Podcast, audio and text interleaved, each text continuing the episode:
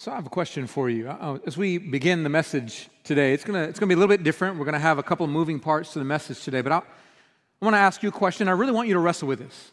I don't want you to hear this question and, and just uh, think I'm asking somebody sitting beside you. I'm, I'm asking you to really think about this for yourself and be honest with yourself. Would you say right now that you would define your life as thriving? Right now, I feel like I'm hitting all cylinders. I'm, I'm, I'm becoming everything the Lord called me to be. I'm realizing my full potential. And I'm just, like right now, my life feels like it's overflowing, it's abundant. Would you say that's how you would define yourself? I'm not going to ask you to raise your hands or anything uh, because I, I have a, a hunch, a feeling that if you were being honest with yourself and you were saying, okay, I'm, I'm either thriving or I'm not, that about 90% of you would say, nope, that's not me. I'm, I'm not thriving. I'm not, I'm not overflowing right now. I don't think the majority of you would say my life is in total shambles. I think you would just say, like, there's just a few things in my life, if they were to change, then I know I would be doing a whole lot better. And, and I'm, I'm making that number up. They say 85% of all statistics are made up on the spot. And so uh, it's, it's true. That'll hit some of you later. Uh, but I, I, don't know if it's 90% or not, but I, I have this general sense that most of you feel like, I, I think, think it could be even better. I think there could be a little bit more for me if just a few things were different in my life right now. And so, assuming my 90% statistic is correct, then I, want you to answer the question what would need to change in your life for you to feel like you could really be thriving? Because the Lord wants you to, to have life abundant, it says, an overflowing cup. So, what would it take for you to have that abundant, overflowing, rich thriving life. For some of you, you're going, if, if I could just hit a reset button on this body of mine, everything would be better because it's slowly falling apart. L- last year, when my hamstring got uh, severed from my hip bone, I felt that way. I'm laid up in bed after surgery, missing everything, and I'm going, God, if I could just reset, if I could go back to that dumb wiffle ball game and never step on that mud and rip my hamstring off, I'd be a whole lot better off. This body of mine is falling apart and I don't like it. If I could just reset, brand new body, everything would be better off. There are some of you, you're tired of being sick and exhausted and overwhelmed and hurt. And you just, if you could get a new body, everything would be better for you. Some of you, you're sitting next to the problem right now. Don't look at them, look at me. Don't look at them. but you're, you're going, no, I don't need a new spouse. I just, I need them to be fixed. That's all. You know, just just some problems. You know, if, if God would just fix them, they have this problem and this issue. If they could just get a little bit better, then I know my life would be so much better. And so if, if God could just fix them, all of them, everything would be better. Some of you are going, look, man, if I, if I could just get a little more money right now, I, I'm tired of at the end of every single month just wondering how I'm going to pay all the bills, and I got to stretch out this impossible amount of money to cover because everything is getting more expensive right now. And I go to the store and I come back shocked at how much money I spent. I, I'm not getting paid anymore, and I, I don't know how I'm going to make ends. If I could just get a little bit more, I could, I could ease some of that tension. My life could be so much better. I could have a few things that I need, and I really feel like I could be thriving.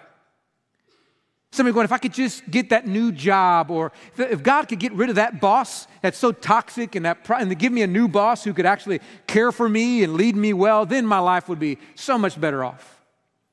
You have all these different things. Some of you are going, if I could just get an extra two or three hours a day, that would be amazing. I mean, even if, if I could just survive on less sleep or God would multiply the day, make it 27 hours a day, that would be amazing. I just can't get done what I need to get done. I need more time. So, so what would be your circumstance that would need to change? So, if you're being honest with yourself, hopefully you're locating what you think that is. And whenever you have that locked in your mind, here's what I'm going to tell you you're dead wrong. That's not what you need. You don't need a new body. You don't need a new bank account. You don't need a new bay. You don't need a new anything else. What you need is something called the shalom of God, the peace of God. What you most need to thrive, to, to have abundant life, is the peace of God that surpasses all of your circumstances. That's not even contingent upon your circumstances. And it's the one thing most missing in our society today. And sadly, it's one of the things most missing among the people of God. And today, what I want to teach you is how to recapture the shalom of God, the abundant, overflowing life of God. And we're going to learn it in one of the most famous Psalms of all, Psalm 23. I want you to open your Bible, if you will, Old Testament. If you're not that familiar, it's almost smack dab in the middle of your Bible, the book of the Psalms. There's a whole bunch of them. Go to the 23rd Psalm. If you have any of the Psalms memorized, my guess is it's probably this Psalm. Uh, many of you haven't memorized in, in the King James Version because that's how you learned it growing up. Very famous Psalm. I'm going to read it for you in the English Standard Version. And I want you to hear what it has to say. And I want you, as you read this familiar psalm, to think about it in the context of shalom, peace of God. Here's what it says Psalm 23, beginning in verse 1. The Lord is my shepherd, I shall not want. He makes me lie down in green pastures. He leads me beside still waters. He restores my soul. He leads me in paths of righteousness for his name's sake. Even though I walk through the valley of the shadow of death, I shall fear no evil for you are with me. Your rod and your staff, they comfort me. You prepare a table before me in the presence of my enemies. You anoint my head with oil. My cup overflows. Surely goodness and mercy shall follow me all the days of my life, and I shall dwell in the house of the Lord forever. What you just read right there with me, that's, that's the abundant, overflowing life. This sense of incredible shalom, peace of God. The imagery used there is so powerful. If, if you go back to the beginning, he talks about making me lie down in green pastures and beside still waters. In my mind, that just conjures up this image of total serenity. If any of you, how many of you in here got kids? Raise your hand if you have kids. How many of you have young kids still at home, like that you're still caring for? So if you got kids at home, serenity means they're doing something else and you get to be by yourself, just looking out over. I just got back from the beach and it was awesome. It was great. But if you've got six kids like I do at the beach, where any one of them could die at any moment in the water, it's beautiful, but it's not necessarily serene. What he's talking about here is just serenity. Like it's just peaceful. It's, it's my wife and I going in the, at, in the evening time, just sitting there looking at the beach while the kids are back at the house. You know, that's, I love my kids, don't get me wrong. But the, my wife just laughed right there. We love our kids, I promise. But their serenity is just this peace. There's no responsibility. There's nothing weighing us down. You're just looking out over green pastures and still waters. And when you hear the word peace, typically that's what comes to mind this, this serenity, this calmness. But there's actually so much more to peace, to shalom. Uh, another part of shalom is a complete absence of anxiety or fear. It talks about in the psalm that even when I have my enemies, I'm not afraid that the Lord, He sets a table in the presence of my enemies. Here comes my enemy, and I'm kicked back eating my food. I'm not even worried about my enemy. He says, Even though I walk through the valley of the shadow of death, I will fear no evil. There is nothing that produces more fear and anxiety in humanity than the thought of death and what comes next death of somebody we love or our own death. And he says, Even in the shadow of death, I'm not afraid because I know my God is with me. I will fear no evil whatsoever. This is this idea, this concept of being so at peace Nothing rattles my cage. Nothing disrupts my mind. I am not afraid. I'm not anxious. But there's, there's something even greater, I think, than serenity and absence of anxiety. It's a complete satisfaction in the Lord. That first verse The Lord is my shepherd, I shall not want. Could you imagine being in a position where you had no wants whatsoever? Totally satisfied. You don't need another thing. You, you, don't need anything from God or from somebody else. You're just sitting back going, I have everything I need. For some of us, man, that's a dream come true because we live in a constant longing for more, a need for more. Everything feels unsettled. But to really have shalom is to be so satisfied in God, you're saying, I, I don't need anything else, God. That's the peace that He's offering us serenity, absence of anxiety, complete satisfaction in Almighty God. And this psalm even tells us where it comes from. It doesn't come from a change of circumstances, it comes from the presence of Almighty God. Did you notice what it said? Back in verse 4, the, the Lord is my shepherd, I shall not want. He moves on, though I walk through the valley of shadow of death, I will fear no evil. Why? Because you are with me. The presence of God is what drowns out all of your fear and anxiety. Look, look at verse 6 again. I want you to go back to verse 6 because it's such a powerful truth. Surely goodness and mercy shall follow me all the days of my life, and I shall dwell in the house of the Lord forever. The goodness and mercy of God come to us when we dwell in the house of the Lord. What's the house of the Lord? That was the presence of God. You got to think like an Old Testament thinker. The, the tabernacle and then the temple, the house of God, that's where the, the Shekinah glory of God was. And you go into the presence of God, and that's when you have no more fear, no more want. Goodness and mercy of God is with you. So, if you want the goodness and mercy of God, if you want the shalom of God, you don't have to go to a place, you go to a person. That person is Jesus Christ because he is the shepherd, the good shepherd. In fact, I love the way he alluded to this. I want you to keep your place in Psalm 23, but I want you to flip over to the New Testament, to the Gospel of John, chapter 10. We read this passage three weeks ago, I want to come back to it one last time. John 10, verse 9. Jesus is talking, and listen to how he brings up some of the same imagery of Psalm 23. He says, I am the door. If anyone enters by me, he will be saved and will go in and out and find pasture. This idea of a, sheep safely going out to find pasture because the good shepherd is right there watching over and protecting and saving that person. The very next verse is when he says, There's a thief who's out to destroy you. He wants to steal, kill, and destroy, but I've come that you may have life and have it abundantly. Jesus is saying, I'm the means of life. And all you got to do is come to me and be with me. And when you're with me, you get all of my shalom. Look, here, here's what I want you to understand everything you need is found at the feet of Jesus. There's a story in the Bible of Mary and Martha. I, I talk about this at our prayer gatherings from time to time. But in the story of Mary and Martha, they're, they're with Jesus, and Mary is sitting at the feet of Jesus, and Martha is busy getting everything ready and working so hard, and she's upset. She goes to Jesus and says, Tell my, my lazy sister to get up and help me. And Jesus says, Martha, no. Mary's chosen the good portion. She's sitting at my feet. And the reason Jesus said that to Martha was to call Martha to come to his feet too, because he knew all the peace of God was found sitting at the feet of the good shepherd.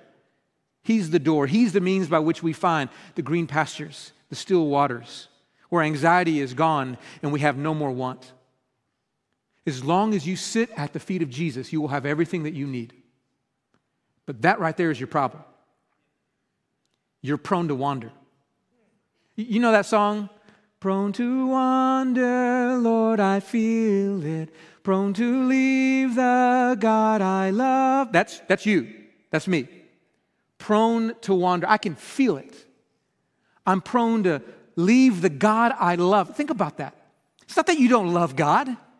You do love Him. You want to be with Him, but you can't even see it happening. You're starting to wander away from Him and you're leaving the God that you love.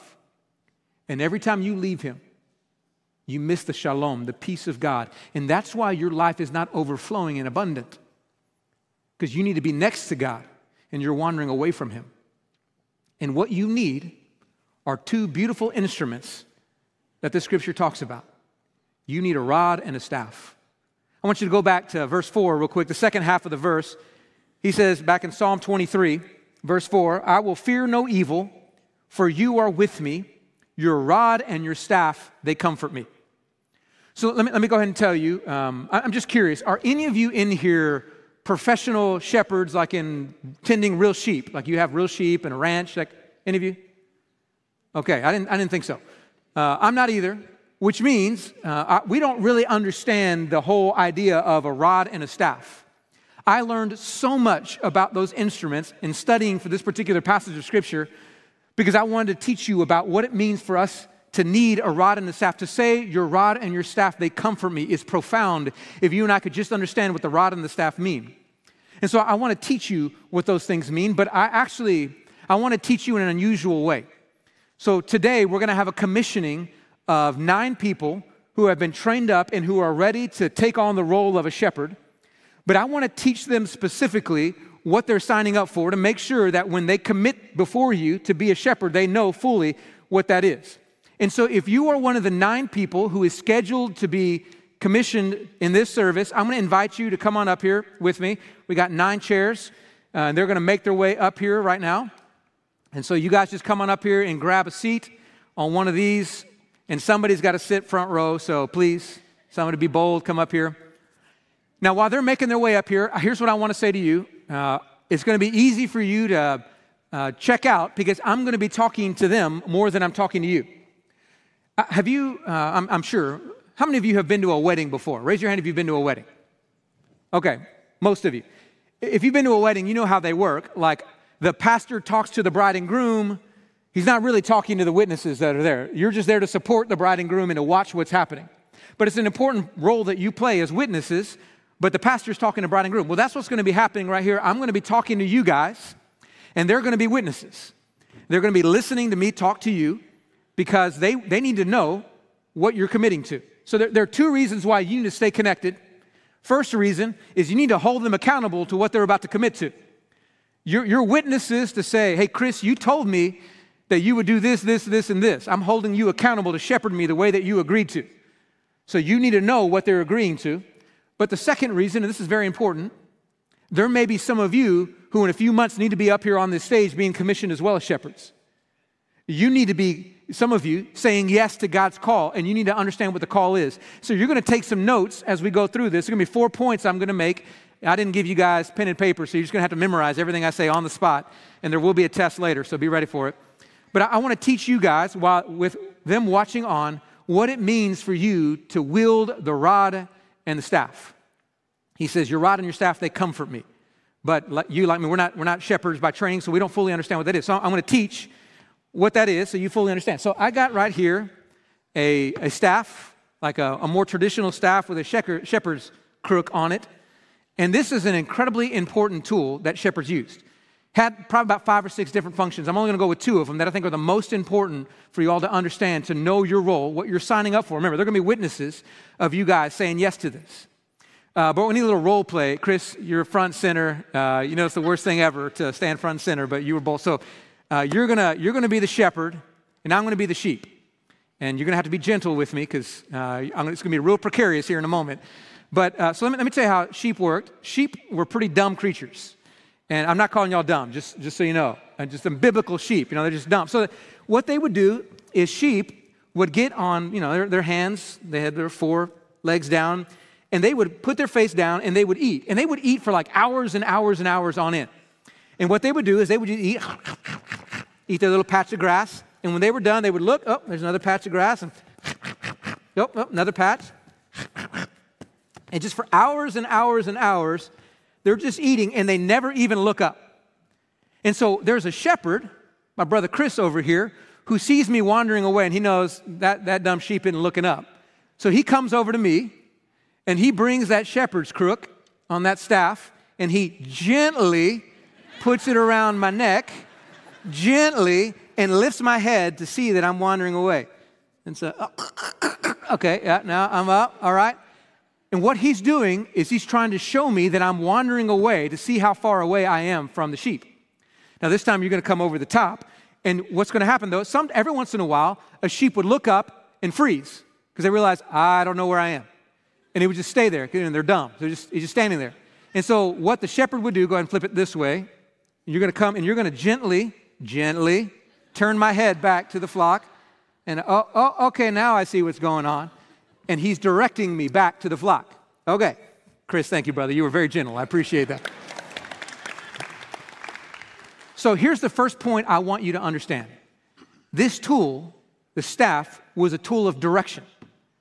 The sheep had a tendency to wander all over the place, and you could actually lead an entire flock with one staff.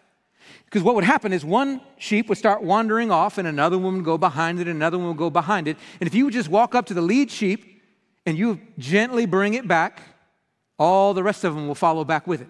And you could steer a whole flock with one staff. Now, here's why I want you to understand that. I want you to look out for a moment. I want you to see all those beautiful sheep, the people of God. Let me tell you a little secret about them. They're prone to wander and leave the God they love. And they don't mean to. It's kind of like, you know, when we do this too, you're on your cell phone, you're like, hmm, hmm, hmm, you look up, you're standing in the middle of the street, you don't even know how you got there.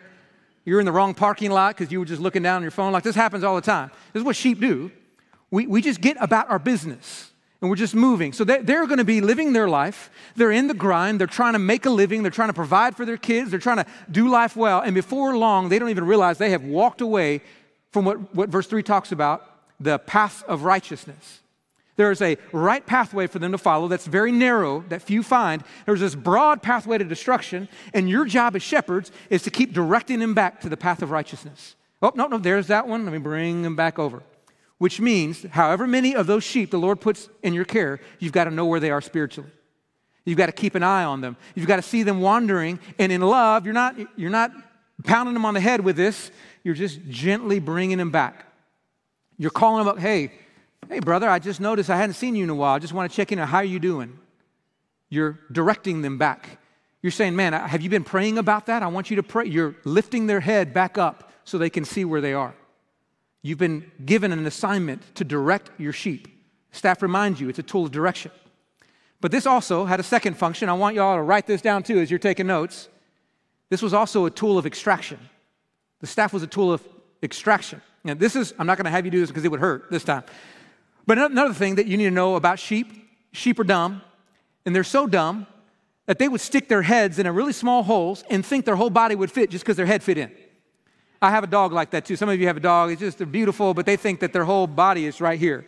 So they'll stick their head in and not realize there's a body behind. Well, sheep are big, fluffy creatures with small little heads and their ears sticking up. So they would go into like a cleft in a, a rock or even a crack in the ground, and they're going looking for something. They'll stick their head in there and think their body can go through, and their shoulders will stop them.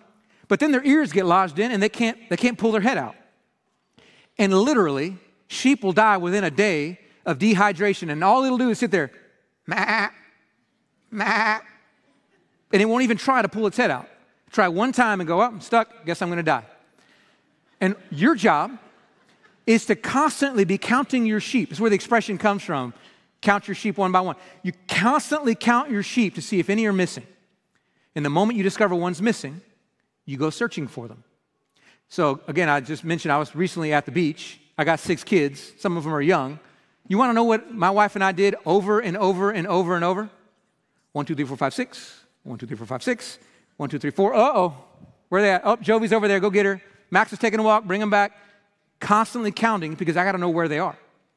Well, you've got to do that same thing. God is going to entrust some of those sheep into your care, and however many He entrusts to you, you've got to count them over and over and over again. And the moment you see one missing, you realize they may be in trouble. And that's where the staff is a reminder of the tool of extraction. So that that sheep has got its head stuck in the ground over there and it's just sitting there bleating and it can't get out. What you do, this, this staff was designed for you to be able to slip it beside it, turn it, wrap it around its neck, and then you would jerk hard. And it would hurt the sheep. It would come under its neck, but it would pull its head out, and that sheep would be free.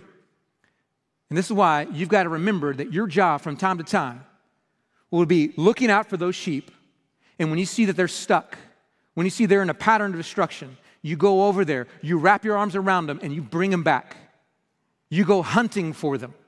You don't wait for them to come find you, you go find them. And there are going to be times when you're going to find them in a trap where they're broken, where they've hurt themselves, and it's their own doing, and you're going to have to come in and you're going to have to pull them out. And you may hurt them in the process, but your job is to save them, rescue them. This staff reminds you that you're called to extract your sheep from any problems they may have. That's a staff. But it didn't want just a staff. There were two tools. It said, Your rod and your staff, they comfort me. Now, the rod, I don't know if you guys know this. I didn't actually know this. Uh, went through all seminary, never taught this. It's a totally different tool. The rod actually looked more like this. So um, it looks like a club with like a, a rounded, hard end on the side. And this was this they would keep it kind of lapped in under their their big old robes and they'd have their staff they're walking with. But this tool had a completely different set of functions. But they're important for you as you think about what the, the good shepherd is calling you to do. Two functions i want to point out to you. First one the rod was a tool of protection. Interesting a skilled shepherd could get this because of the weighted side and he could grab it with one arm and he could hurl it like this and because of the weight it would fly and land. And a skilled shepherd could, with incredible accuracy, throw it 30 to 40 yards away to protect. So he, he sees one of his sheep wandering off and he sees a lion in the distance. And what does he do? Pulls out this, he hurls it that direction to try to hit that lion or at least get close to it to scare it off to realize there's something protecting that sheep. But let me also tell you the, the most important way this was used was not by throwing it, because you couldn't guarantee you would hit the lion. It was by coming up close, and that shepherd would see that wolf attacking that sheep. And without any fear, he would run toward that danger and he would get this club out and he would start beating the wolf over and over and over again until that wolf finally let go of that sheep. This is close. I have to be close to danger. Even when there was a lion that would be close by, I'd have to get close enough to come and clobber that lion, knowing it could turn and attack me. But I have to protect the sheep. This right here is one of the most dangerous things you will agree to to war on behalf of your sheep. I want you to look out over them again. I want you to see them. I want, you to tell you, I want to tell you something about these precious people. Every single one of them is made in the image of Almighty God, and they have infinite worth. And they have an enemy who hates their guts. There's an enemy right now who wants to steal, kill, and destroy every single one of them. He is prowling around like a roaring lion right now because he wants to devour them. And he's called shepherds to come up and to be willing to fight for them. And sometimes that fight means you enter into spiritual warfare where you pray for them, where you enter combat for them. And let me tell you about spiritual warfare. You are making yourself a target. You are entering in to say, I'm warring against the demonic forces on behalf of the sheep the Lord has given me. And I know that means the enemy's going to come after me and I'm willing to take it. I'm putting my way, I'm putting myself in a harm's way because I'm called to protect them. That's what shepherds do. They protect the sheep. This rod is a reminder of a tool of protection. But the worst one of all was actually the fourth one. This rod is also a tool of correction. I want y'all to write that last one down in case the Lord calls you to this. The rod was a tool of correction. The worst part about being a shepherd would be every once in a while you had to take this rod out and you weren't beating a wolf or a lion with it. Every once in a while you had to beat your own sheep with it. This would happen when one of the sheep would be wandering off and it was obstinate. And you started with your staff. I mean, you got the staff up. You, you tried to, Chris, come up there and gently use it to pull him, but he's mah, fighting against you, won't come. You're trying to gently bring him down, and he won't listen. And you know he's about to leave the safety of the fold, or there's a cliff over there. He's going to walk right off of it because he's so dumb, he's not even looking up. So, what do you do? Put your staff down, you pull out your rod, one swift hit you're not trying to beat your sheep into submission. One swift hit, right on the head. And the whole idea behind that, they're laughing because they're nervous right now that I'm calling you to this. the whole idea of it wasn't to harm the sheep. And this is really important because I know some of you going, I don't want one of those guys as my shepherd. if you're telling them to beat me with it, there's a principle you need to understand. Sometimes you need to be caused a lesser pain to save you from a greater pain. That's what the rod is all about. The rod is about causing a lesser pain to save them from a greater pain. And you know, falling off that cliff is a greater pain. One swift hit in the head, that's a lesser pain to save them from a greater pain. Here's the thing about sheep interesting. They, they didn't respond negatively when you would do one swift pop on the head. They would actually look up and turn to you, not run from you, because they realize now you're trying to get their attention. Now, it always had to be done in love, because sheep would know if the shepherd loved them or not. But when it's done in love, it'll get the, the sheep's attention. And you're going, okay, what does that look like? And you really want to know, what does that look like? Remember what I told you a couple of weeks ago accountability. It's the gift everybody needs and no one wants because it hurts. There's going to be time God is going to entrust some of those sheep to you, and you're going to see them walking off in dangerous ways, into harm's way, and you're going to have to speak a hard truth to them that is going to hurt them. But you're saying, I'm going to cause you a lesser pain to save you from a greater one. I'm pulling out the rod of correction right now, and I'm speaking a hard truth into you, but I'm doing it because I love you. And you got to be willing to do so. One of the hardest roles of a shepherd is to use the rod of correction. But God is asking you to be man enough and woman enough to say, I'll do it because I love the sheep God has given to me. That's what it means. The rod and the staff, they comfort me.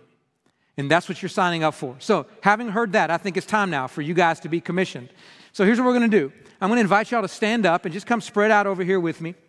And I'm going to invite Chance and Carlos up here on stage with me because we're going to have a moment where we actually give each one of them a shepherd's staff. It's going to look a little different, but it's going to be a reminder that you guys are willing to take this step to, I don't know if it matters the order, you guys just uh, get where you need to be. Fong, you got to get up here, man. You can't stay in the background.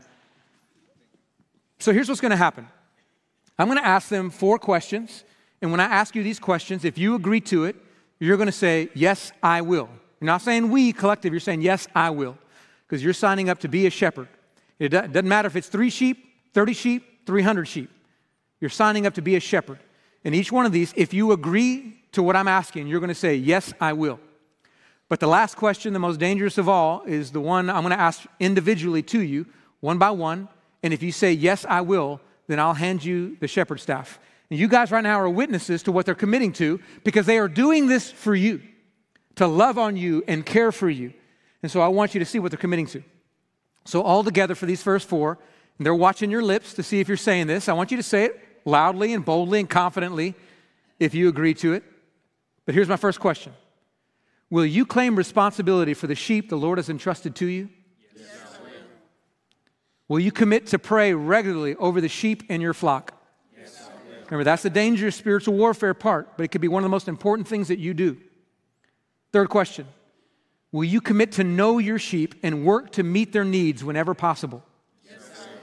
That's the counting part, over and over to know them. How are they doing spiritually? What direction are they walking? You can't know they're wandering unless you know them. Fourth one Will you feed your sheep and hold them accountable to constantly grow in their faith? Yes, Remember, accountability will hurt them sometimes, but your love says, I'm willing to do so because I love the sheep. Now, here's the last one. I'm going to do this individually, one by one. And here's my question I'm asking you, and everyone is looking at you to see if you're going to answer yes or no. But take it seriously. Here's the question Will you promise to fight harder for the well being of your sheep than the enemy is fighting for their harm? Yes, I will. Here you go. Mark, will you promise to fight harder for every single one of the well being of the sheep God has given to you than the enemy is fighting for their harm? Yes, I will. Bernadette, God is entrusting sheep to you. And he's asking you, will you promise before Almighty God to fight harder for the well being of your sheep than hell itself is fighting for their harm? Yes, I will. Praise God. Fong, God has given you sheep, and some of them have some hard situations. And I want to know, will you promise to fight harder for their well being than the enemy is fighting for their harm? Yes, I will. Praise God. Amanda, here's the question God has given you sheep. And he's asking, Will you promise before God and these witnesses to fight harder for the well being of the sheep God gives to you than the enemy is fighting for their harm? Yes, I will. Praise God. Rick, I don't know how many sheep God's going to give you. It doesn't matter the quantity. What matters is your willingness. Are you willing and promising to fight harder for the well being of your sheep than the enemy is fighting for their harm? Yes, I will. Praise God. Chris, I know God has put sheep under you. We, I prayed for you. I know God has a calling in your life to shepherd. Will you promise, no matter what the cost, no matter what it means, to fight harder for the well being of your sheep than the enemy is fighting for their harm? Yes, I will. Praise God.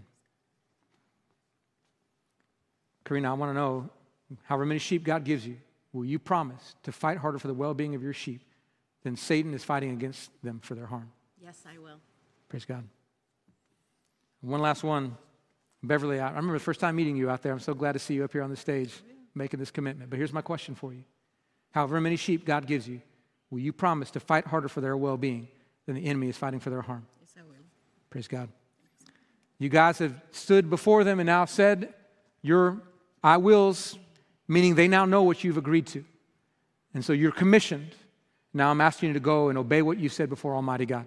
Let's give them a big old hand, can we? Thank you, guys. Go grab a seat.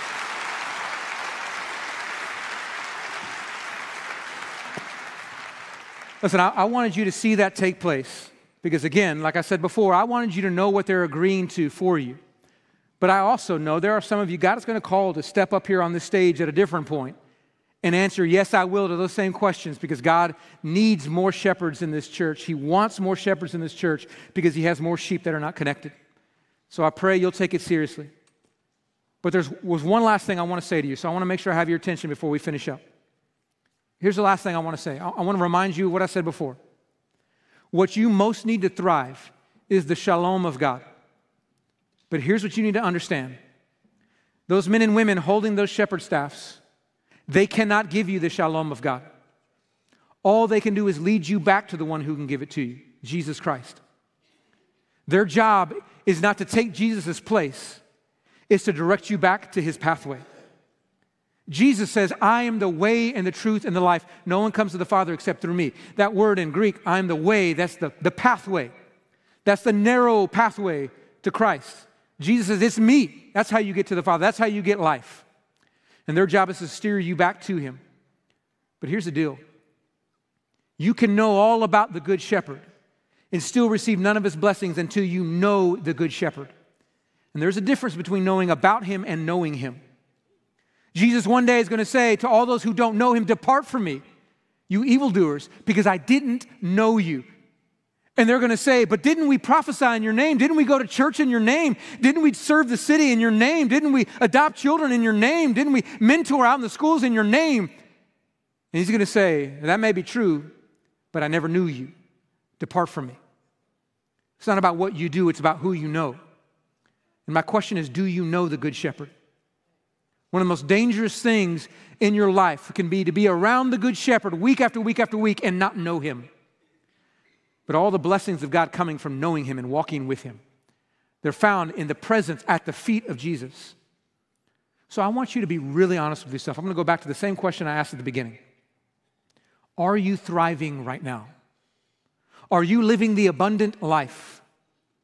Be honest with yourself. If I were to ask you, just get alone with you and, and ask you point blank, would you say that your life is defined by fear or by faith? Which one would you have to answer?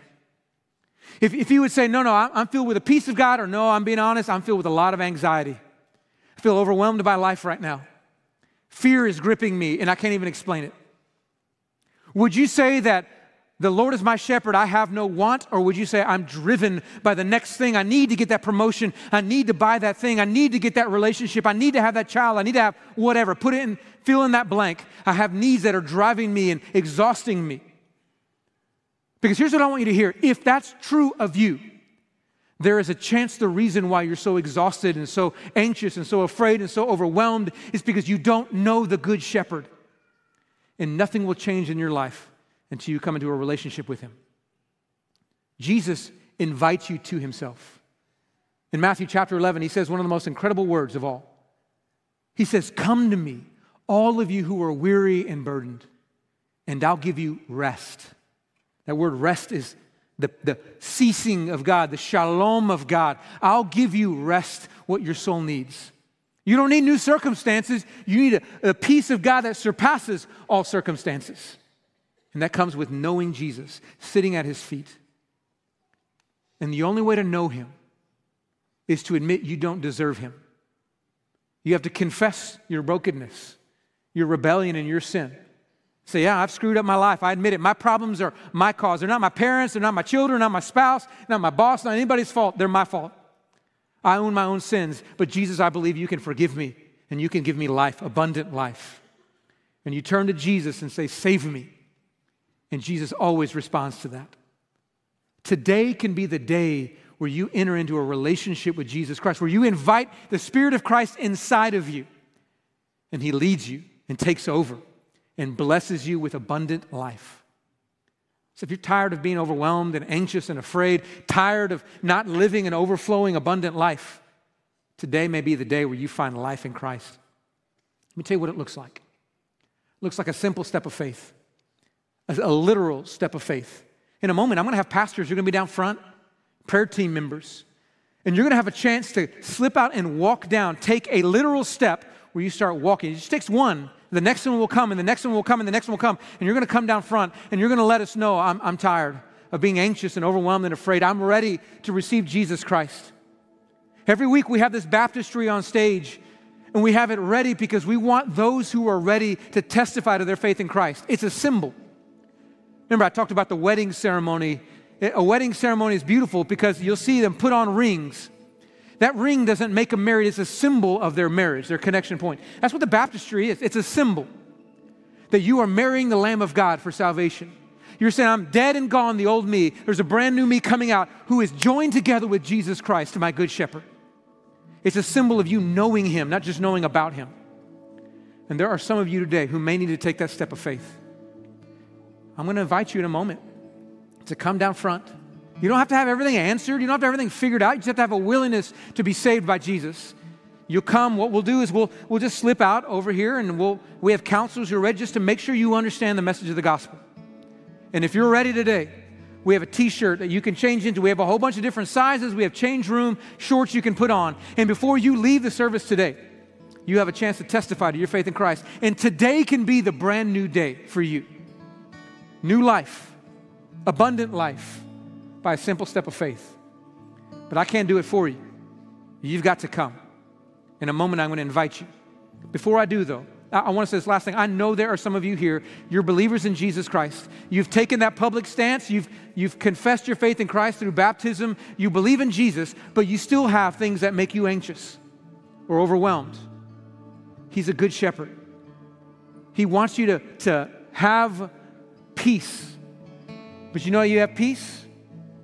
By taking your petitions and requests it says, with prayer and petition, we let our requests be made known to God, and then the peace of God, which surpasses all understandings, will guard our minds and hearts in Christ Jesus.